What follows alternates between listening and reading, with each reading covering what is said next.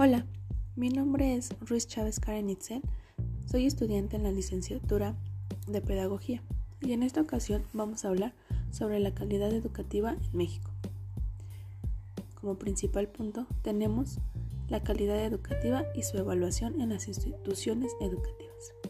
Espero sea de su agrado y les guste.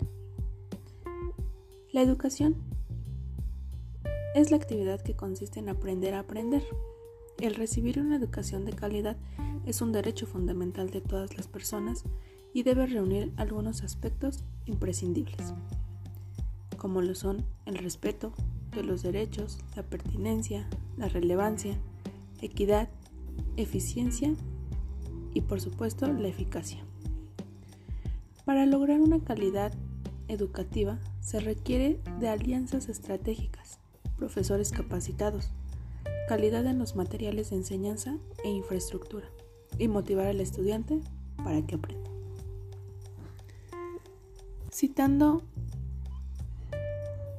a la Junta 2018, los consejeros que integran la Junta del Gobierno del Instituto Nacional para la Evaluación de la Educación toman postura respecto a los desafíos más relevantes del actual panorama educativo del país y señalan con claridad los principales asuntos que requieren atención para garantizar el derecho de todos a una educación de calidad.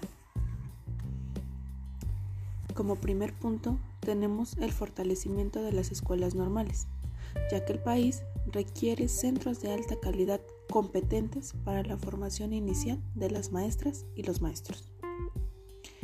Como segundo punto tenemos la evaluación y revisión de planes de estudio el esfuerzo educativo debe ser a largo plazo, con una evaluación periódica y cambios curriculares con sustento suficiente.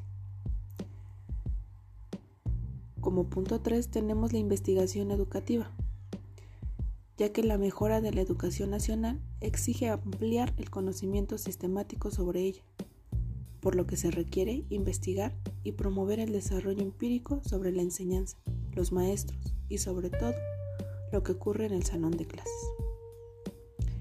Y como último punto, tenemos la educación, productividad y trabajo, ya que es fundamental dotar al estudiante de conocimientos y habilidades para su desenvolvimiento óptimo en la sociedad y claro, en el mundo del trabajo.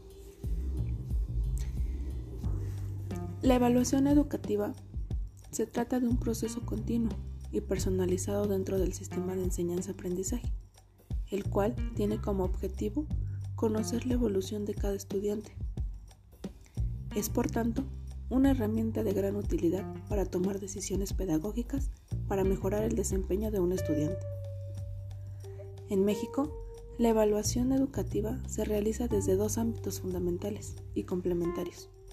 El interno, a cargo de los responsables de otorgar un servicio educativo, y el externo, que se realiza por evaluadores que no forman parte del servicio educativo a evaluar.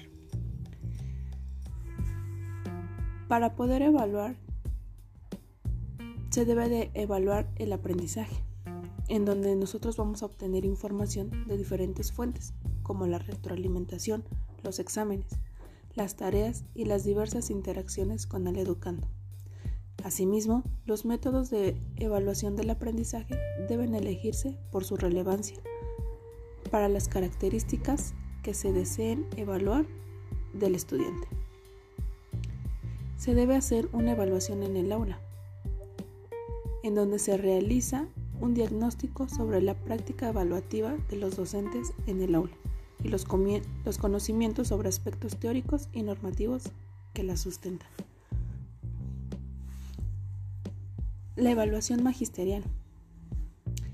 Y nos dice que dos de las acciones de evaluación más importantes por su cobertura e impacto se dan en el marco del programa de carrera magisterial.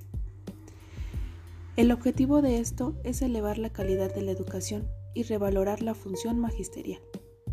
Y para esta evaluación se debe evaluar la preparación profesional. Las pruebas deben medir lo que el profesor debe saber en términos de contenidos pragmáticos y aspectos metodológicos, para desarrollar adecuadamente el proceso de enseñanza-aprendizaje en función de los materiales curriculares vigentes. La definición anterior implica al menos tres grandes bloques de contenidos que deberían considerarse en las pruebas. Como primer punto tenemos el conocimiento sobre contenidos de aprendizaje incluidos en los programas. 2. Conocimiento sobre conceptos que son sustrados para la correcta enseñanza de los contenidos pragmáticos y que no se explicitan en los programas. Y 3. El dominio de los elementos metodológicos y de enfoque que se presentan en los materiales complementarios a los programas de estudio. Otra evaluación es el desempeño profesional.